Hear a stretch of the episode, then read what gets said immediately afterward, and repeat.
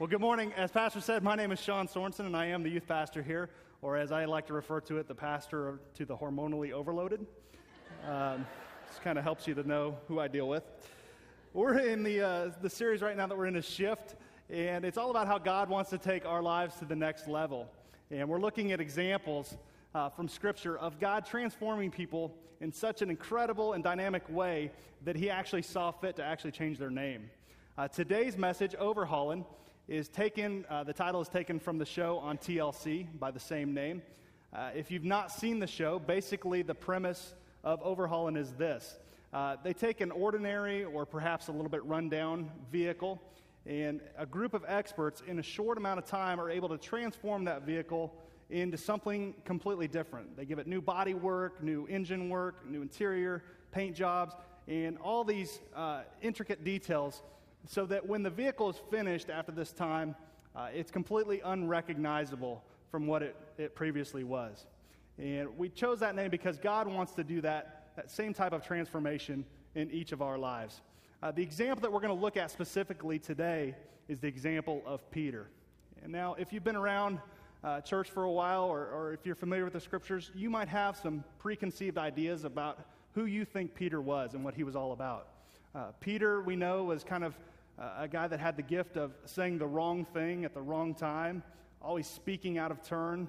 Um, and, and that's kind of how we've come to know Peter. Maybe a little bit immature, a guy that kind of flew off the handle at times. And we, we have this, uh, these, these kind of preconceived ideas about Peter. But we know this that before Peter was the Peter that we know in Scripture, he was somebody completely different. The Bible tells us that before he was Peter, he was Simon. Now, we don't really know a lot about Simon. The Bible talks about Peter as we know him, but we don't know about who he was uh, in great detail as the person Simon. So we kind of have to do something that maybe seems a little bit odd to us here in our culture to really try to figure out who Simon was. And what I mean by that is that we have to look at what the name Simon means. Now, in our culture, in our society today, we pick baby names for a variety of, of reasons and in different ways. Uh, maybe you choose uh, a baby name to honor a family member or a friend, and, and you want to name them after somebody. Uh, maybe you open up the baby name book and, and kind of pick that way, or you pick a, a baby name based on what's popular in our culture right now. Uh, celebrities do it a little bit different. They seem to just pick an object in the room and name their child after that. this is baby defibrillator or whatever, you know. Um, very odd. How I got my name, uh, my name's Sean. Uh, my father was a big James Bond fan, and when I was born, the actor that played was. Thank you, Sean Connery. I see you all watch TV a lot and movies. Um, but I'm okay with that. Sean is a good name. A lot of people pronounce it Scene the way I spell it.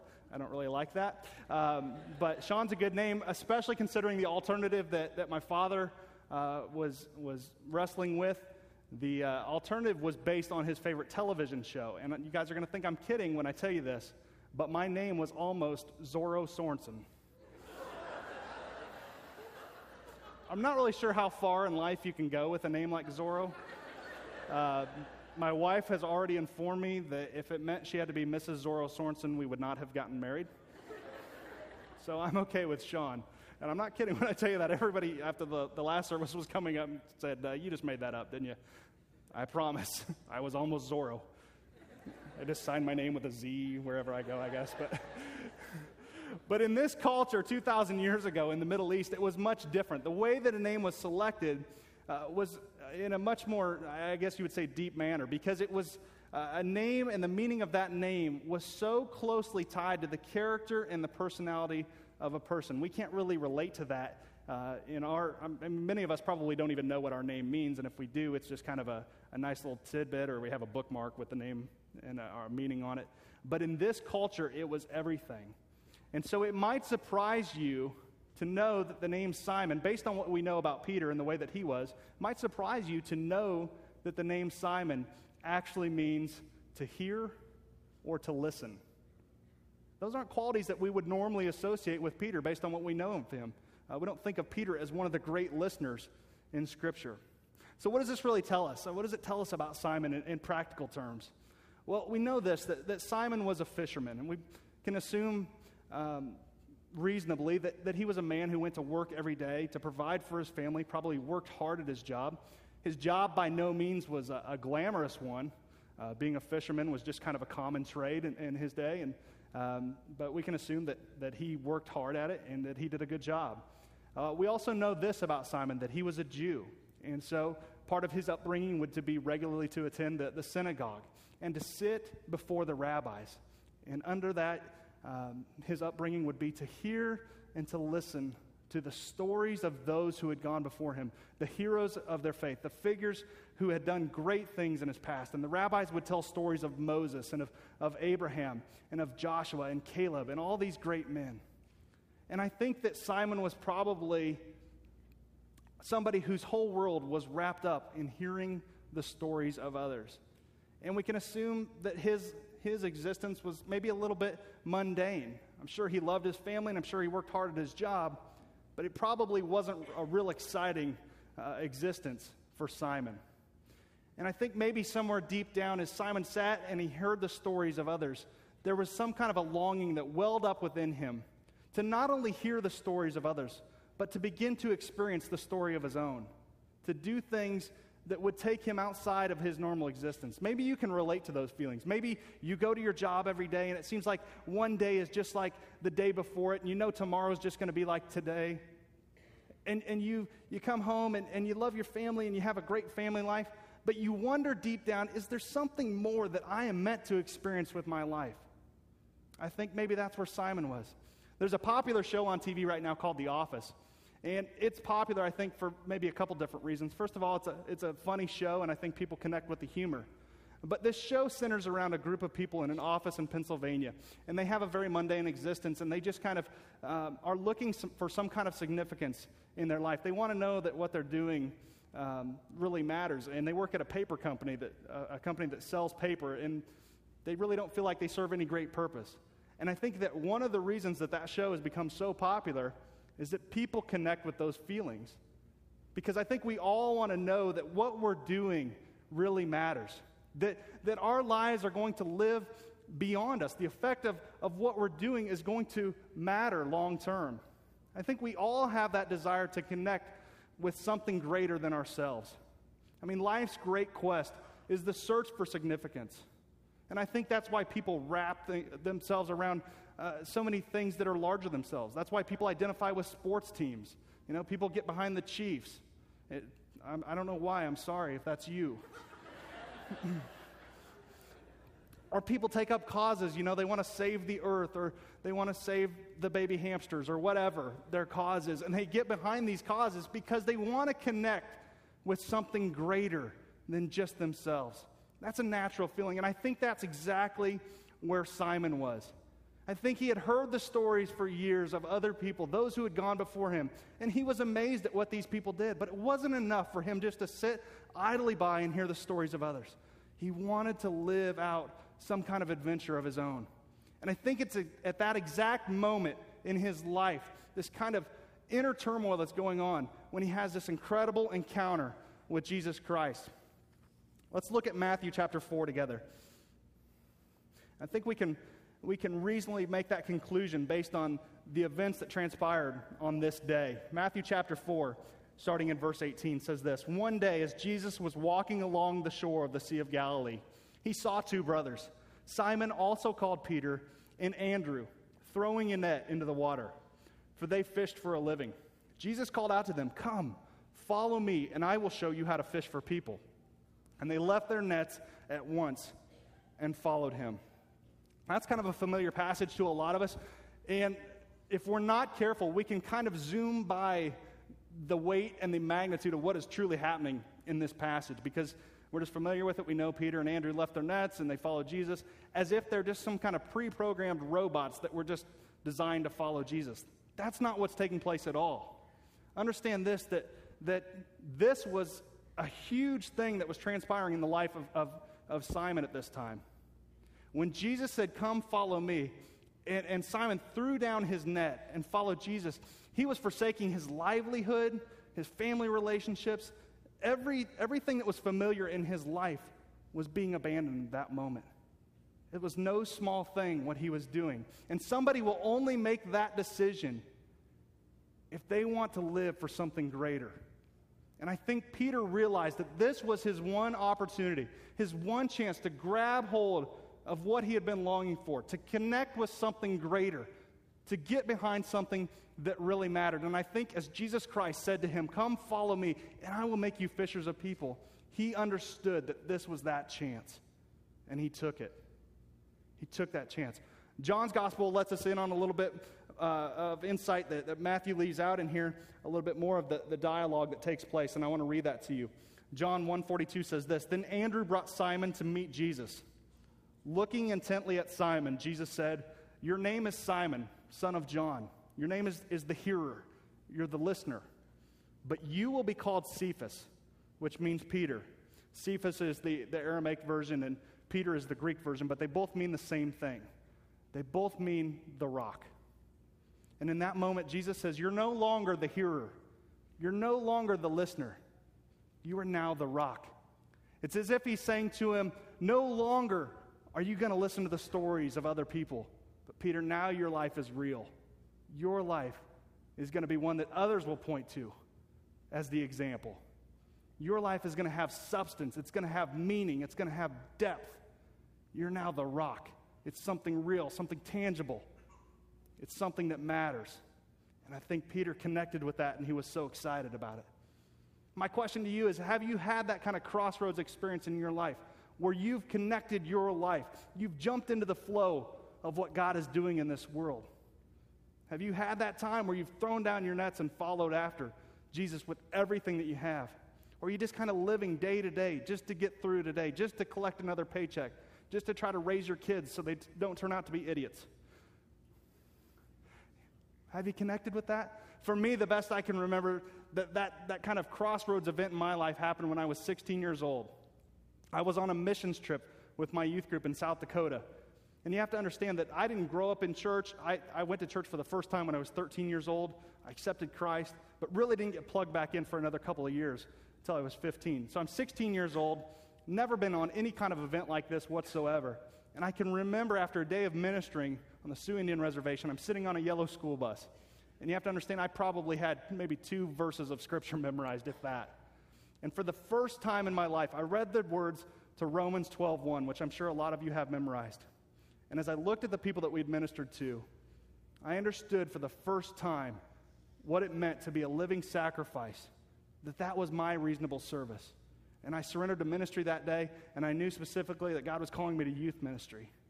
And I pursued that with everything that I had. Have you had that kind of experience in your life? Have you had that place where you've just been willing to throw it all down and, and follow after God with almost kind of reckless abandon? Because that's what God wants. God wants to transform you from somebody who hears the stories of others to the people that live their own. That's what he desires for us. If there's one episode from Peter's life that best captures the essence of this transformation, I think it's one that we're familiar with. It's found in Matthew 14. This is one of those stories that Sister Lulu taught you on the flannel graph when you were four years old. But don't miss the freshness of what's taking place here. I mean, this is incredible. I think a lot of times that we look at these these guys like Peter, and we, we make them almost out to like fairy tale figures like the Easter Bunny or Superman or something. We have to remember that they were people just like you and I, and God did something incredible in their life, and He desires to do it in your life too. Let's read this Matthew 14, starting in verse 24. It says, Meanwhile, the disciples were in trouble, far away from land, for a strong wind had risen, and they were fighting heavy waves. About three o'clock in the morning, Jesus came toward them, walking on the water. When the disciples saw him walking on the water, they were terrified. In their fear, they cried out, It's a ghost. But Jesus spoke to them at once. Don't be afraid, he said. Take courage, I am here. Then Peter called to him, Lord, if it's really you, tell me to come to you walking on the water. Yes, come, Jesus said. So Peter went over to the side of the boat and walked on the water toward Jesus. Now, before we talk about Peter, because I think that's the, the side of the story that we're most familiar with. I want to talk about the 11 other guys that didn't get out of the boat because I think that they're the people that we can best relate to. I think they're the ones that we can best connect with. Now, let me just kind of give you my take on this, this scenario as it's taking place. I think that the 11 other guys in the boat are watching Jesus walk on the water, and, and they realize this is an extraordinary event. I mean, it's not every day you see something like this. And I think they realized that. I think they were totally in awe and amazement at what they were seeing, what they were witnessing was, was just incredible. But I don't think that it ever occurred to them to get out of the boat. I think they sat there watching this, going, man, this is going to be a great story to tell somebody. Nobody's going to believe this. I wish I had my camera. But I don't think that they ever, ever for a moment thought that they could be a part of it. When you say, well, how does that relate to us? See, I think that we oftentimes come to a, a church service like this, or maybe you read the Bible in, in some kind of quiet place on your own, and you read the stories of Jesus. And you read what he did, and you read the places that he went, the people that he dealt with.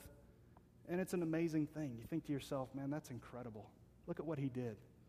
But it never makes that transition into your life or into your world. You know, you read the stories of how Jesus fed 5,000 people. He had two fish and five loaves, and there was food left over. And it's an amazing thing. And you think, man, God's awesome. He can do anything. Until your bills come due. And you're like, where am I going to get the money? And you stay in the boat and you watch, but you never do. And you're just like these 11 guys. Or you read the stories about how Jesus healed people and he raised people from the dead, and you're like, man, that is incredible. Look at this. You know, this guy got healed, and, and you know, Lazarus has been raised from the dead. And then you get a phone call, like I did last March, saying that my wife had MS. And you stay in the boat because you never made that transition of these things that you see Jesus do coming into your world. Years later, one of the guys in the boat, James, he would write these words. But don't just listen to God's word. You must do what it says. Otherwise, you're only fooling yourselves. For if you listen to the word and don't obey, it's like glancing at your face in the mirror. You see yourself, then you walk away, and you forget what you look like. What James is saying is that you have to remember who you are. You have to remember that you've been transformed, that you are now different than you were before. The Bible tells us that if any person is in Christ Jesus, they're a new creature. Old things have passed away, and all things have become new. And we no longer walk by sight, we now walk by faith. And if you don't remember that, it's like you're forgetting who you really are. And I don't know if James was thinking back to this event, to this night in the boat, and this time with Peter, watching him do this and saying, you know what, I really wish that I had been the one that got out of the boat. But I know that that's what God is calling us each to do. There's a huge difference, huge difference between being a hearer and being a doer. I mean, God says without faith it's impossible to please Him.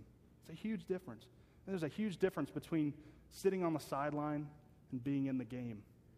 You know, a lot of us have our favorite teams, but it doesn't mean we're on the team. This, there's a, a movie that came out recently called Invincible. And the movie tells a story of a 30 year old bartender back in 1976 who played one year of high school football, played no college football. But the Philadelphia Eagles were giving a, an open tryout. And this 30 year old bartender with one year of high school football experience went down to the, to the tryout and made the team and actually played for three years. And his life went from ordinary, from sitting on the sidelines, to being thrust into the game as part of the team. And I want you to know that God gives us each that opportunity today to join Him at work in this world. To not just sit on the sidelines, not just to read the stories or see what other people are doing, but to actually live it out ourselves. I mean, have you ever thought about what an awesome privilege God gives us to impact eternity, to actually have a hand in the kingdom? It's an amazing, amazing privilege that we're given. And most of us just let the, the opportunity pass right by us because we're just too caught up in other things, living in the flow of life. Peter wasn't that way. I think Peter saw this event. He saw Jesus coming to him on the water. And he looked at that, and I'm sure that he was stunned just as the others were. But something different happened with Peter because Peter realized that he was no longer the listener. He was no longer the hero. He was no longer the one just to watch the stories of others. And Peter remembered that Jesus had changed him into the rock. He remembered that he had been transformed into a person who was going to write his own story. And so Peter had this crazy, crazy notion that he was going to walk on water with Jesus. And he just needed some simple words of affirmation. I mean, I'm sure there was fear involved. Peter looked at the water, and I'm sure that all his years as a, a fisherman had taught him that people don't walk on water, they sink. And so he's thinking, how in the world am I going to do this? And I'm sure that there were those in the boat with him trying to talk him out of it. They thought he was crazy. You know, you can almost hear Thomas going, I doubt you're going to make it. but Peter wasn't listening. Peter wasn't listening because he was done just listening. He was going to do. And you can almost see Jesus smile as he says, Yeah, come on out, Peter. Come on out. You see Jesus say, He gets it. Finally, he gets it. He understands that I've changed him into somebody who can do what I do. And Peter stepped over the edge and he became an out of the boat type person. And God's calling us all to be out of the boat type people today. Know, one of the things that I love about students the most is that they're out of the boat type people. I think a lot of you think they're out of their mind type people, which is also true. But teenagers will pursue God with reckless abandon. If they know God is telling them to do something, you can't hold them back. And I love that about them. You know, in my almost 10 years as a youth pastor, never once have I put a challenge out in front of a group of teenagers and had them tell me that they're going to have to form a committee and vote on it. They just don't operate that way. Why? Because they see God and they just want to pursue Him. And some of you say, well, yeah, but they're young and they're naive and they'll grow out of that. You know what? I'm not so sure that God wants us to grow out of that. I think that's why He says so much about childlike faith. Just following Him. See, the deal is if you wait for it to become reasonable to walk on water, if you wait for that to make sense and be logical, it never will. And you will stay in the boat.